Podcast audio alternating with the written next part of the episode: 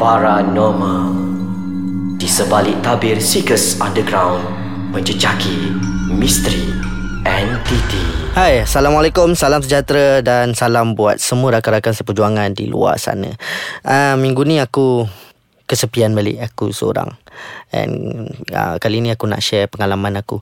Dia, uh, pengalaman ni sebenarnya aku pernah cerita sebelum-sebelum ni Tapi aku macam nak recap supaya mungkin benda ni pernah terjadi kat korang ataupun uh, sedang terjadi ataupun akan datang. Bukanlah minta jadi kat korang but trust me guys, masing-masing mempunyai pengalaman yang beza-beza dan pandangan beza-beza but ini apa yang terjadi kat aku. Cerita dia bunyi macam ni lah. Aku mempunyai seorang anak yang ada sedikit keistimewaan yang Tuhan bagilah. Uh, which is aku pernah cerita sebelum ni yang dia boleh aku tak tahu pasal mungkin umur dia terlalu sangat budak and dia tak dapat lagi belum sampai ke tahap berkomunikasi lah kan? But bila engkau ada anak yang masih kecil and mempunyai sedikit keistimewaan iaitu boleh melihat dan boleh berbual Basically dia boleh communicate lah. Cuma mungkin kita sebagai orang dewasa yang berakal ni Kita tahu cara nak communicate. But budak-budak ni cara communication dia macam Dia melayan budak-budak macam biasa lah kan? So macam sebelum-sebelum ni aku cerita Benda ni jadi dekat rumah Benda ni jadi dalam kereta Waktu kita orang keluar apa semua kan? And sebenarnya bila difikirkan balik apa yang terjadi dekat anak aku ni dan uh, terjadi kat wife aku pasal wife aku yang paling banyak sekali luangkan masa dengan anak aku pasal aku ter, aku busy kerja aku banyak kerja luar apa semua dan kalau aku kerja di hari biasa pun aku akan keluar pagi. Macam sekarang ni aku sempat berjumpa anak aku pasal aku tiap-tiap pagi aku akan hantar dia pergi ke sekolah uh, preschool lah. And Waktu aku balik rumah malam Dia dah tidur. So aku jumpa dia setiap hari Pagi sahaja Melainkan hari Ahad Itu hari aku cuti. Kalau aku tak ada assignment lah. So kalau aku ada assignment Aku tak jumpa dia orang langsung. So uh, Bila Kita Ada um, Orang kata apa Anak yang mempunyai keistimewaan ni Setengah orang dia Akan freak out Takut ataupun dia akan bawa jumpa ustaz ke apa ke untuk memulihkan keadaan lah. But bagi aku mungkin pasal aku dah ada dalam bidang kajian dunia paranormal ni uh, walaupun tak seserius dulu tak seaktif dulu but aku masih lagi berada dalam kelompok yang sama cuma dalam aku sedar dan tak sedar je yang aku aktif atau tak kan? Pasal kadang-kadang aku rasa aku tak aktif tapi orang lain cakap aku macam aktif. So aku tak tahulah siapa yang dia jumpa tu aku ke orang lain ke apa kan? So uh, berbalik pada cerita aku lah. So bila aku tengok anak aku setiap malam kan so, sebelum pasal aku akan luangkan masa sekejap 5 hingga 10 minit untuk tenung dia waktu dia tidur tu kalau ada orang kata apa kalau ada benda nak bercakap aku akan bercakap dengan dia terus. Waktu dia tidur tu. Kan? Pasal aku masih lagi di dalam uh, pemikiran di mana dia agak pelik sikit lah. Tapi aku suka berbual dengan seseorang atau menyampaikan mesej dengan seseorang waktu dia tidur tak tahu mungkin bagi aku Benda tu boleh masuk dalam mimpi ke kan? Dia akan menyimpan menjadikan satu memori ke Itu aku kan? Aku tak tahu orang lain apa semua kan? So Bila aku tengok anak aku ni Aku akan Ya aku bercakap lah dengan dia Aku bercakap macam Jadi uh, Anak yang soleha Jangan melawan cakap ibu Jangan melawan apa-apa semua benda lah And But setiap kali aku nak ending Untuk berhenti bercakap dengan dia tu Aku akan rasa sesuatu Di bahagian belakang aku Setiap kali And benda ni membuatkan aku berfikir di mana ada orang kata apa macam memang ada benda nak menyedarkan aku di mana apa yang aku sampaikan ni dia dengar dan diterima ataupun di sebaliknya wallahu alam aku tak tahu. And and aku tak nampak aku tak dapat bau aku tak dapat mendengar cuma aku dapat rasa macam disapa. Aku macam disentuh macam orang kata okay, macam kita bagi pesanan dekat orang and orang tu macam tengah buat something dia sibuk cuma dia bagi signal je okey okey aku dengar. Ah so okay, macam tu lah so macam dia aku terasa macam bau aku di tap tu. So setiap kali aku nak ending untuk bercakap dengan anak aku ni. And bila benda tu dah kerap kali terjadi dia buatkan aku berfikir pasal aku memang pernah terfikir untuk retire totally dalam bidang dunia paranormal ni lah. Kira macam aku nak membersihkan aura badan aku Aku nak orang kata apa Kira nak meninggalkan lah benda ni Kira macam retire terus lah Kira aku tak nak involve langsung dalam apa sahaja uh, aktiviti penyiasatan ataupun pengkajian lah apalah semua kan. But benda ni membuatkan aku tak boleh stop dan aku teruskan untuk mengkaji supaya aku dapat faham apa yang budak-budak kecil ni alami, apa yang dia nampak sebenarnya? And macam mana dia boleh berborak dengan benda tu? And kenapa benda tu macam ada separuhnya yang bagi reaksi yang buatkan budak ni takut dan ada separuhnya yang buatkan macam anak aku dia boleh dia boleh ajak benda tu main masak-masak dengan dia so kadang-kadang dia siap bergaduh lagi sebut nama macam-macam nama dah dia sebut kat rumah tu bagi setengah orang orang akan cakap ah budak kecil memang tak ada kasyaf so budak kecil boleh nampak semua benda apa semua kan. Jadi bagi aku sebagai seorang pengkaji lain. So persepsi aku adalah berbeza daripada orang lain. Biarlah orang nak cakap aku bidaah ke, orang nak cakap aku orang kata apa kurafat ke, bagai apa semua kan. But aku mengkaji. So aku tahu apa aku kaji and itu adalah persepsi aku tu adalah anggapan aku kan so aku akan sambung cerita selepas ini ada lagi satu cerita sambungan pada cerita ni lah kita berehat sebentar Hai, kita bersambung. so, aku sambung balik cerita pasal anak aku ni lah. Dia pasal benda ni terjadi dekat rumah. So, aku rasa macam best lah kalau aku share dekat kawan-kawan kan. Ada setengah kawan-kawan aku dia tak nak dengar benda-benda ni pasal uh, mungkin orang pun takut terbawa-bawa apa semua. Mungkin macam aku pernah mention pasal benda ni pasal subconscious mind kita bila terlalu memikirkan uh, pasal sesuatu benda ni dia akan terbawa-bawa sampai orang kata apa waktu kita tengah kepala kosong pun kita terbawa-bawa benda tu and kita memikirkan tentang benda tu je. Jadi dia apa subconscious mind lah. So Dia susah nak terangkan Pasal kalau aku nak terangkan Dia panjang Dia akan habis satu episod ni. Aku cuma nak sambung Apa yang terjadi Dekat rumah aku lah kan? So baru-baru ni Aku terbaca uh, Status wife aku Di mana macam Oh dah lama Leia ni Macam tak buat pangai And tiba-tiba je buat pangai eh, Dia nampak something Kat dalam bilik Apa semua kan.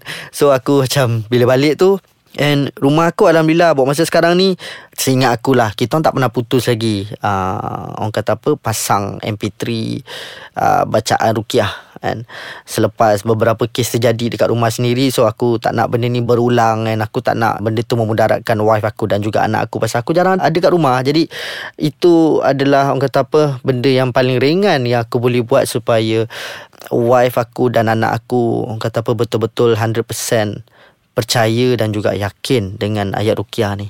And so far alhamdulillah. So uh, baru-baru ni bila aku dah terbaca wife aku punya ni uh, ini aku so sorry lah kalau wife aku terdengar ataupun tengok live ni kalau boleh jangan tengok kan tapi aku tahu dia akan tengok juga so aku tergerak hati tau sebelum-sebelum ni Aku duk terdengar. Macam biasalah Orang akan cakap macam Eh kalau ada bunyi Guli lah Benda ketuk lah Dekat atas rumah kan, Maknanya ada something Yang akan terjadi kan. So aku tergerak hati. Pasal wife aku pernah cakap Kita ni dikelilingi oleh rumah kosong.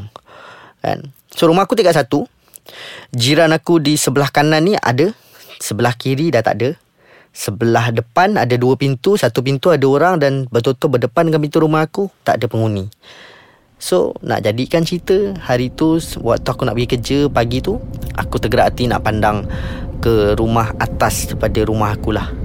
And bila aku pandang Rumah tu kosong Tak ada orang. Tapi aku terperasan macam Ada kelibat yang tak sepatutnya aku tengok kan. So aku macam buat bodoh lah kan? And benda tu Bermain-main dan tengingyang Dalam kepala otak aku ni Sepanjang perjalanan aku Untuk pergi ke office aku.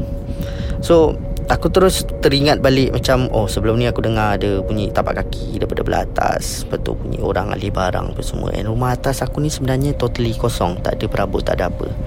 And So aku cuba untuk tak nak menakutkan wife aku. And even sampai sekarang pun masih ada lagi bunyi orang berjalan atas rumah yang kita dengar pasal kau duduk rumah apartment kan.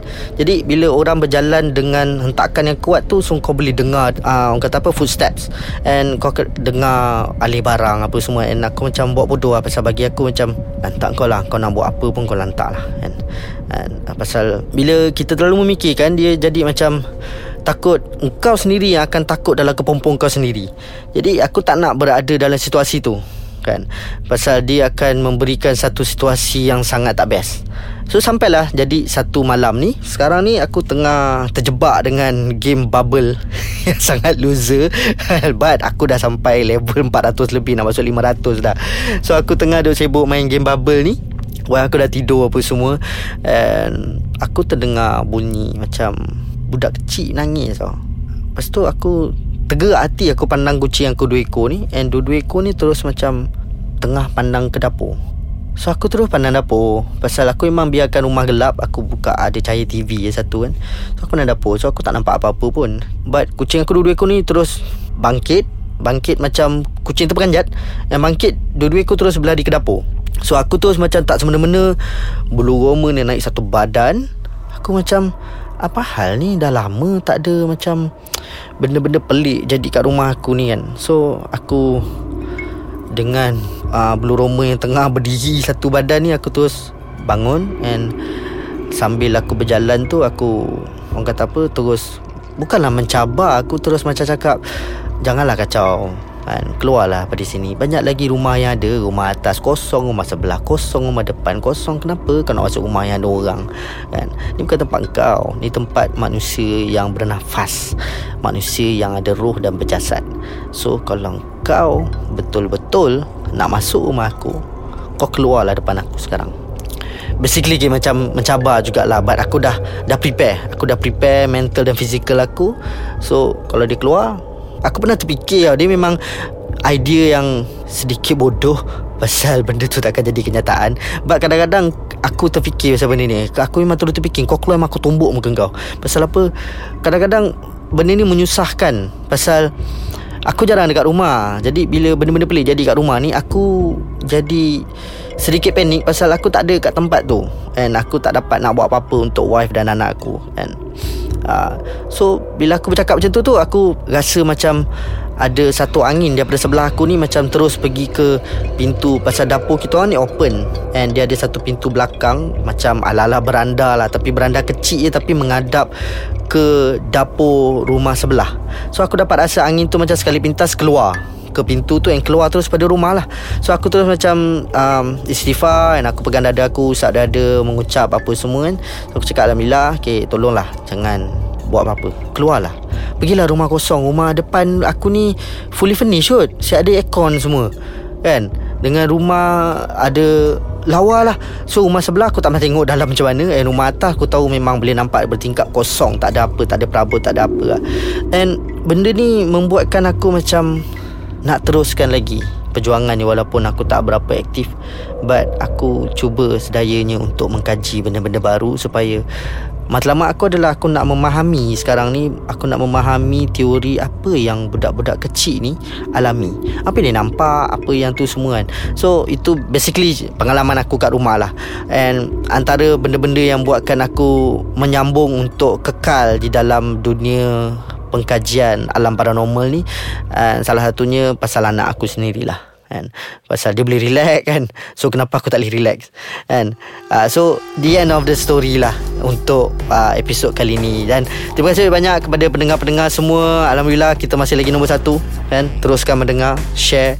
Kalau korang uh, belum ada apps ni nak share dengan kawan-kawan so suruh kawan-kawan korang check out dekat Google Play Store ataupun di App Store. Uh, boleh download uh, apa app Ais Kacang. So dalam tu ada macam-macam channel lagi.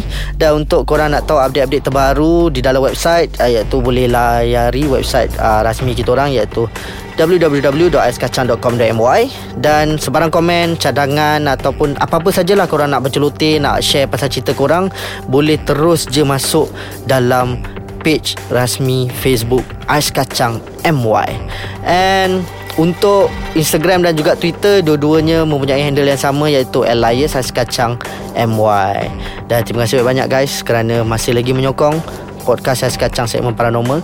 InsyaAllah kita akan berjumpa lagi di segmen akan datang Bersama siapa kita tak tahu. And so Aku nak signing off for This uh, session. InsyaAllah kita berjumpa lagi Di segmen akan datang Podcast Ais Kacang segmen paranormal. Assalamualaikum